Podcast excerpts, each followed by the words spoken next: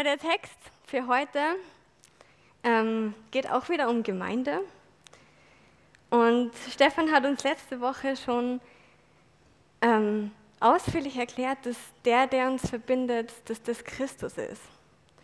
Und in unserem Text wird dafür jetzt noch ein Bild verwendet, nämlich das Bild des Leibes, des Körpers.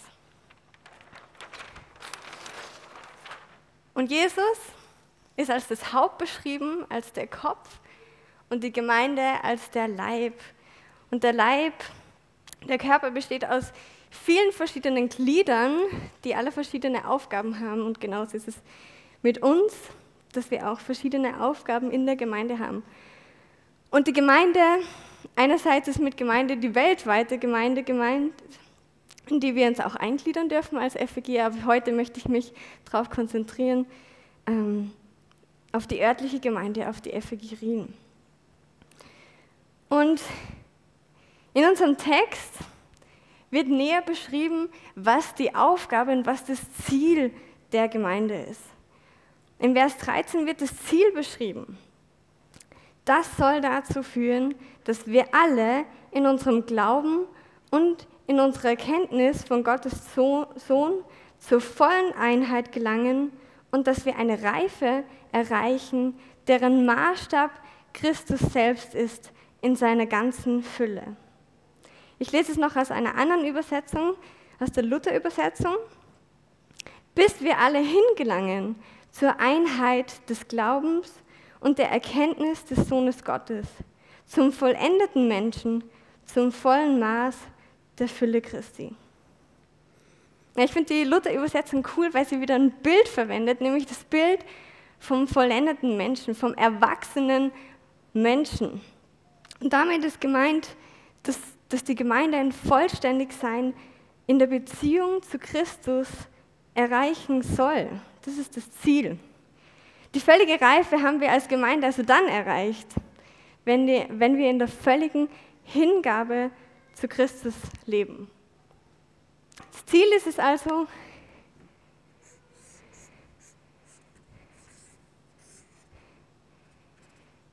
in der völligen Hingabe zu Christus zu leben.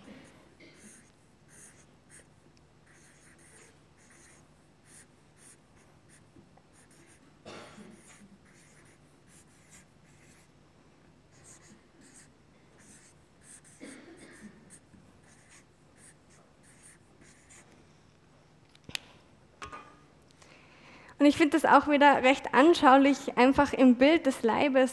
Ähm, wenn ich eine Hand bin, dann muss ich lernen, in der Verbindung zum Kopf zu leben, weil wenn ich nicht in der Verbindung zum Kopf lebe, dann ist, dann ist sie leblos.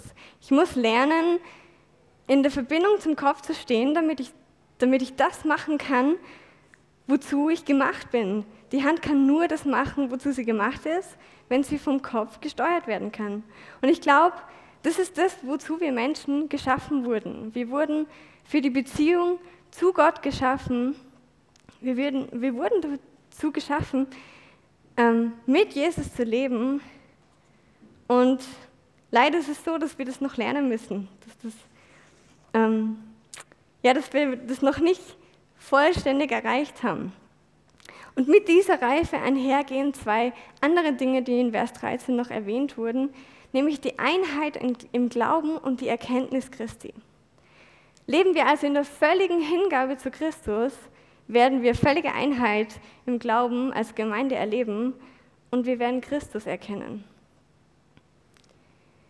Ja, und nachdem wir dieses Ziel als Gemeinde leider noch nicht erreicht haben, hat die Gemeinde eine Aufgabe und die Aufgabe ist, dorthin zu wachsen.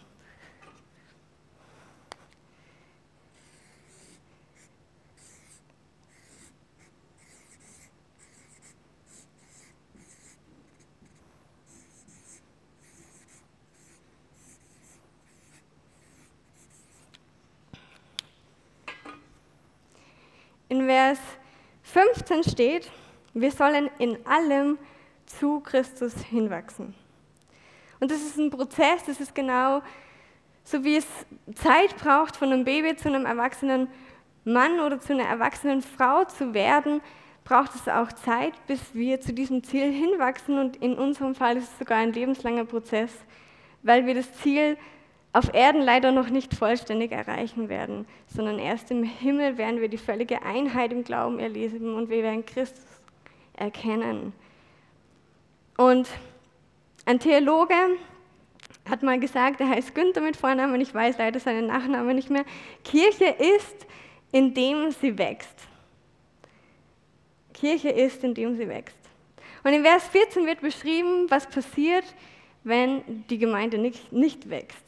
Sie bleibt unmündig, sie wird von jeder beliebigen Lehre vom Kurs abgebracht, sie fällt auf die Täuschungsmanöver von betrügerischen, betrügerischen Menschen herein. Und Paulus hatte es mit so einer Gemeinde zu tun. Und er hat ihnen einen Brief geschrieben und hat ähm, geschrieben in 1. Korinther 3, liebe Brüder, als ich bei euch war, konnte ich nicht so mit euch reden, wie ich es mit Menschen, die im Glauben gewachsen sind, getan hätte. Ich musste mit euch reden, als würdet ihr noch zu dieser Welt gehören oder als wärt ihr kleine Kinder im Glauben. Ich musste euch mit Milch ernähren, statt mit fester Nahrung, die ihr noch nicht vertragen hättet. Ja, Paulus musste die Gemeinde immer wieder in Grundlagen des christlichen Glaubens unterweisen, weil sie dieses Ziel nicht vor Augen hatten. Und umso wichtiger ist, auch wenn wir das auf Erden noch nicht ganz erreichen werden, das Ziel, dass wir trotzdem unsere Aufgabe ernst nehmen und dorthin wachsen. Weil wenn wir dorthin wachsen, dann werden wir resistent gegen ihr Lehre werden. Wir werden weniger der Gefahr, Gefahr in die Gefahr laufen, dass wir uns weltlichen Dingen hingeben. Wir werden mündiger im Glauben. Und was noch wichtig zu betonen ist, ähm, diese Aufgabe, das ist kein Einzelauftrag. Es geht nicht darum, dass ich jetzt möglichst reif werde und was mit euch passiert, das kann mir egal sein, sondern wir sind als ganze Gemeinde in diesen Auftrag gestellt und deswegen muss es mir genauso wichtig sein, dass ihr ähm, zum Wachstum kommt und dass ich zum Wachstum komme. Und damit wir als Gemeinde wachsen können und uns gegenseitig helfen können zu wachsen, braucht es zwei Dinge, die in Vers 15 beschrieben werden. Da steht, stattdessen sollen wir in einem Geist der Liebe an der Wahrheit festhalten, damit wir im Glauben wachsen und in jeder Hinsicht mehr und mehr dem ähnlicher werden, der das Haupt ist, Christus. es braucht zwei Dinge, die Wahrheit und die Liebe. Auf dem Boden der Wahrheit und auf dem Boden der Liebe kann Wachstum passieren. Man könnte also sagen, die Bedingung dafür, dass Wachstum passieren kann, ist die Liebe und die Wahrheit.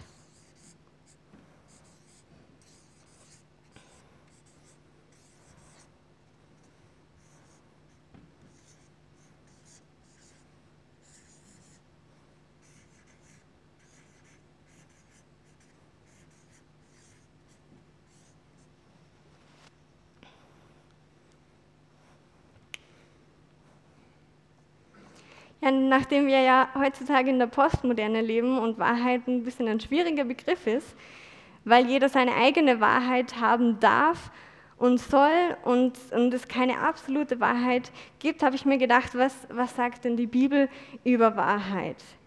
Ähm, redet die Bibel von einer absoluten Wahrheit? Ähm, und ich bin fündig geworden in 2. Korinther 4, Vers 2, wo wo die Wahrheit mit der Botschaft Gott als die Botschaft Gottes beschrieben wird. Die Bibel behauptet also, dass die Wahrheit Gottes Botschaft ist und die ist uns einerseits gegeben in seinem Wort in der Bibel und andererseits ähm, haben wir die Botschaft Gottes in Jesus. In Johannes 18, 37 sagt Jesus, ich bin dazu geboren worden in, und dazu in die Welt gekommen, dass ich für die Wahrheit Zeugnis gebe. Und Jesus hat nicht nur die Wahrheit verkündigt, sondern er hat sie auch gelebt. Und in der Bibel besteht ein ganz enger Zusammenhang damit, dass wir die Wahrheit leben. Ähm, und die Wahrheit hat ganz viel zu tun mit der Wirklichkeit Gottes, die uns auch die Wirklichkeit von uns aufzeigt. Und wir sollen sie verkündigen und darin leben, genauso wie Jesus. In Johannes 8, 31 sagt Jesus, wenn ihr, Wort, wenn ihr in meinem Wort bleibt, seid ihr in Wahrheit meine Jünger und ihr werdet die Wahrheit erkennen und die Wahrheit wird euch befreien. Und in diesem Vers wird auch der Zusammenhang nochmal sehr deutlich, dass die Wahrheit mit dem Erkennen Gottes zu tun hat und dass sie auch Einfluss auf unser Handeln und auf, auf unser Tun hat. Wir brauchen also Jesus und Gottes Wort, damit wir in der Wahrheit leben können. Aber dann gibt es noch die Liebe, weil wenn wir anfangen, die Wahrheit zu leben, aber ohne der Liebe, dann werden wir gesetzlich werden, dann werden wir ein bestimmtes Verhalten in unseren Gemeinden verlangen. Ähm, und andere werden vielleicht anfangen, das dann auch zu machen. Okay. Äh, werden anfangen, äh, das zu tun, aber sie werden es nicht in der Beziehung zum Kopf tun. Es wird sie nicht in die Beziehung führen und genauso ist es auch wichtig, ähm, umgekehrt, dass wir nicht Liebe anfangen zu leben ohne die Wahrheit, weil sonst werden wir anfällig für ihr Lernen. Wir kommen in die Verführung und wir, wir kommen in die Versuchung, einfach die Wahrheit mit der Liebe zu überdecken. Und wir merken schon, es ist relativ schwierig, alleine diese Bedingung hinzukriegen ohne, ohne Jesus. Das heißt, das Ganze wird nur funktionieren, wenn wir wirklich im Leib leben, wenn wir als Gemeinde diesen Auftrag ernst nehmen und wenn wir Jesus da mitnehmen, wenn wir auch schon in der Verbindung zu Jesus stehen. Ja, und jetzt kommen wir zum herausfordernden Teil, wo wir uns fragen dürfen, ob wir das als Gemeinde leben. Wachsen wir als Gemeinde? Wachsen wir in der Hingabe zu Christus? Und ich glaube, wir können das an drei Sachen erkennen, ob wir wachsen. Das erste ist, dass wir, wenn wir zu Christus hinwachsen, die Früchte des Heiligen Geistes haben werden. Anzeichen einer geistlich reifen Person und einer geistlich reifen Gemeinde, die zu Jesus schon hingewachsen ist, sind die Werke des Geistes und die werden in Galater 5 beschrieben. Der Geist Gottes dagegen lässt als Frucht eine Fülle von Gutem wachsen, nämlich Liebe, Freude, Frieden, Geduld, Freundlichkeit und Güte, Treue, Bescheidenheit und Selbstbeherrschung. Bemerkst du diese Früchte in der Gemeinde? Bemerkst du diese Früchte in deinem Leben? Kannst du sie überhaupt im Leben der anderen bemerken, weil du mit den anderen Leuten aus der Gemeinde unterwegs bist? Redest du mit anderen aus der Gemeinde? Gehst du in eine Kleingruppe? Ein zweiter Punkt, an dem wir erkennen können, ob wir zu Christus hinwachsen, ist, ob wir immer mehr im Gehorsam zu ihm leben. Wenn die Hand lernt, in der Verbindung zum Kopf zu funktionieren, dann wird sie auch das ausführen, was der Kopf ähm, ihr sagt. Sie wird das tun. Und ich glaube, genauso werden wir mehr und mehr lernen, wenn wir in der Beziehung zu Christus wachsen, das zu tun, was er uns sagt. Sehen wir sichtbare Veränderungen in unserem Leben? Erleben wir Veränderungen in unserem Alltag? Sind wir großzügiger, großzügiger geworden als Gemeinde? Sind wir liebevoller geworden? Haben wir unsere Götzen abgelegt? Sind wir gastfreundlicher geworden? Haben wir aufgehört, habgierig zu sein? Haben wir aufgehört, schlecht über andere zu reden? Haben wir aufgehört, andere zu beleidigen oder sind wir zumindest dran, uns von Jesus leiten zu lassen und seine Wahrheit zu leben, die, die wir in seinem Wort haben? Bei was bist du gerade dran mit Jesus? Und ein dritter Punkt, an dem wir erkennen können, ob wir zu Christus hinwachsen, ist, dass wir immer mehr Zeit mit ihm verbringen. Wie oft verbringen wir Zeit mit Jesus? Wie oft verbringst du Zeit mit Jesus in deinem Alltag? Nimmst du ihn mit in deine Arbeit? Nimmst du ihn mit in deine Familie? Nimmst du ihn mit in die Schule? Redest du mit Jesus im Alltag? Hast du eine stille Zeit? Und wie sieht es mit der Wahrheit und Liebe aus in unserer Gemeinde? In unserer Gemeinde? Ist die, unsere Gemeinschaft geprägt davon oder tendieren wir dazu, die Wahrheit ohne die Liebe zu leben und die Liebe ohne Wahrheit? Kennen wir die Wahrheit überhaupt? Lesen wir überhaupt Gottes Wort, in der die Wahrheit steht? Weil wenn wir sie nicht lesen, wie sollen wir dann in der Wahrheit leben? Liebst du die Menschen? Liebst du die Person, die neben dir sitzt? Unterweisen wir, unterweisen wir einander in Liebe, wenn jemand nicht in der Wahrheit lebt? Trauen wir uns den Mund aufzumachen, wenn wir merken, jemand lebt nicht in der Wahrheit? Oder tendieren wir dazu, alles mit der Liebe zu überdecken? Und ich glaube, je nach Temperament tendieren wir zu dem einen oder zu, zu dem anderen. Es gibt die Menschen, denen fällt es unglaublich leicht, jeden lieb zu haben. Aber sie tendieren dazu, äh, die Wahrheit mit der Liebe zu überdecken und trauen sich nicht, Dinge anzusprechen, die manchmal schwierig sind. Und die anderen, die kämpfen für die Wahrheit, die eifern für die Wahrheit, aber sie vergessen zu lieben.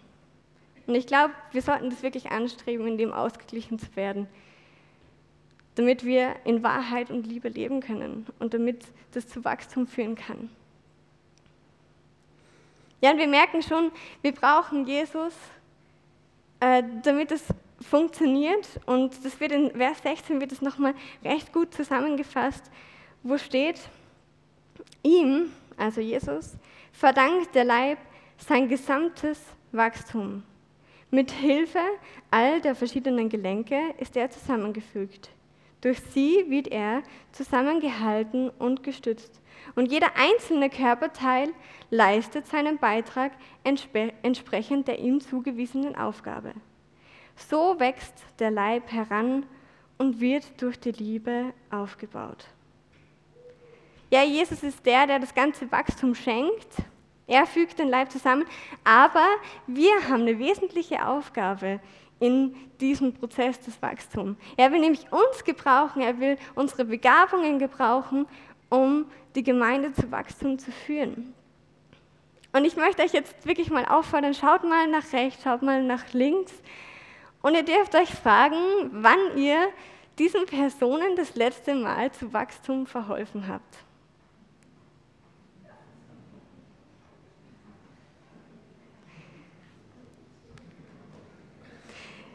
Ja, und wenn das schon länger her ist oder vielleicht noch nie passiert ist, dann dürft ihr heute damit anfangen. Und ich möchte euch wirklich herausfordern, überlegt euch, was eure Begabungen sind. Wie könnt ihr in dem euren Beitrag leisten?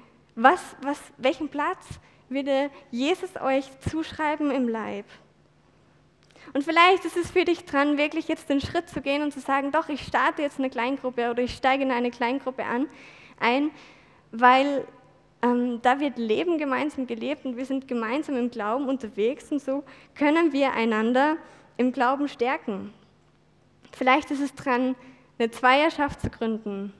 Ich habe vor drei Jahren eine Zweierschaft mit einer Studentin gegründet und wir, sind, wir treffen uns wöchentlich und tauschen uns darüber aus, wie wir im Leben mit Gott unterwegs sind. Und wenn ich das nicht bin und wenn ich Gott die ganze Woche vergessen habe, dann bin ich Rechenschaft schuldig. Vielleicht ist es dran, gastfreundlich zu sein und wenn ihr jemand einladet, mal nicht nur über Politik und Fußball oder andere alltägliche Dinge zu reden, sondern über Jesus zu reden und über das zu reden, wo ihr gerade mit Jesus dran seid. Ja, und liebe Gemeinde, redet auch über eure Zweifel. Redet darüber, wenn ihr Mühe habt, stille Zeit regelmäßig zu halten. Ich finde es so cool, wir haben in der Corona-Zeit gemeinsam mit einer Gruppe aus der Gemeinde und mit vielen Jugendlichen angefangen, die Bibel in einem Jahr durchzulesen. Und ich hatte vorher echt Mühe, jeden Tag die Bibel zu lesen. Aber seitdem ich angefangen habe, ich lese jeden Tag die Bibel, weil ich das mit anderen mache. Und weil ich ihnen Rechenschaft schuldig bin, wenn ich das, wenn ich das nicht mache.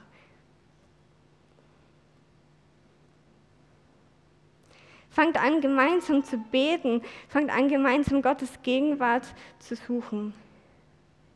Und stellt euch Gott mit eurem Charakter, mit euren Begabungen zur Verfügung und lasst euch gebrauchen, um die Gemeinde zu diesem Ziel zu führen, zu Jesus zu führen, zur völligen Hingabe zu Christus. Herr Leute, wenn wir anfangen, das zu leben, dann, dann werden wir Christus mehr und mehr erkennen. Wir werden mehr und mehr in der Wahrheit leben, wir werden mehr und mehr in der Liebe leben. Unser Leben wird sich radikal verändern anfangen und wir werden immer mehr Einheit im Glauben erleben. Und ich glaube wirklich, das Wichtigste und der erste Schritt, um das zu tun, ist einfach immer wieder zu sagen, hey Gott, da bin ich. Gott, da bin ich und jetzt, jetzt gebrauch mich.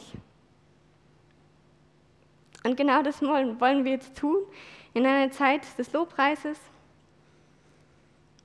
wo wir einfach sagen wollen, hey Gott, da bin ich und zeig mir, wo du mich gebrauchen willst.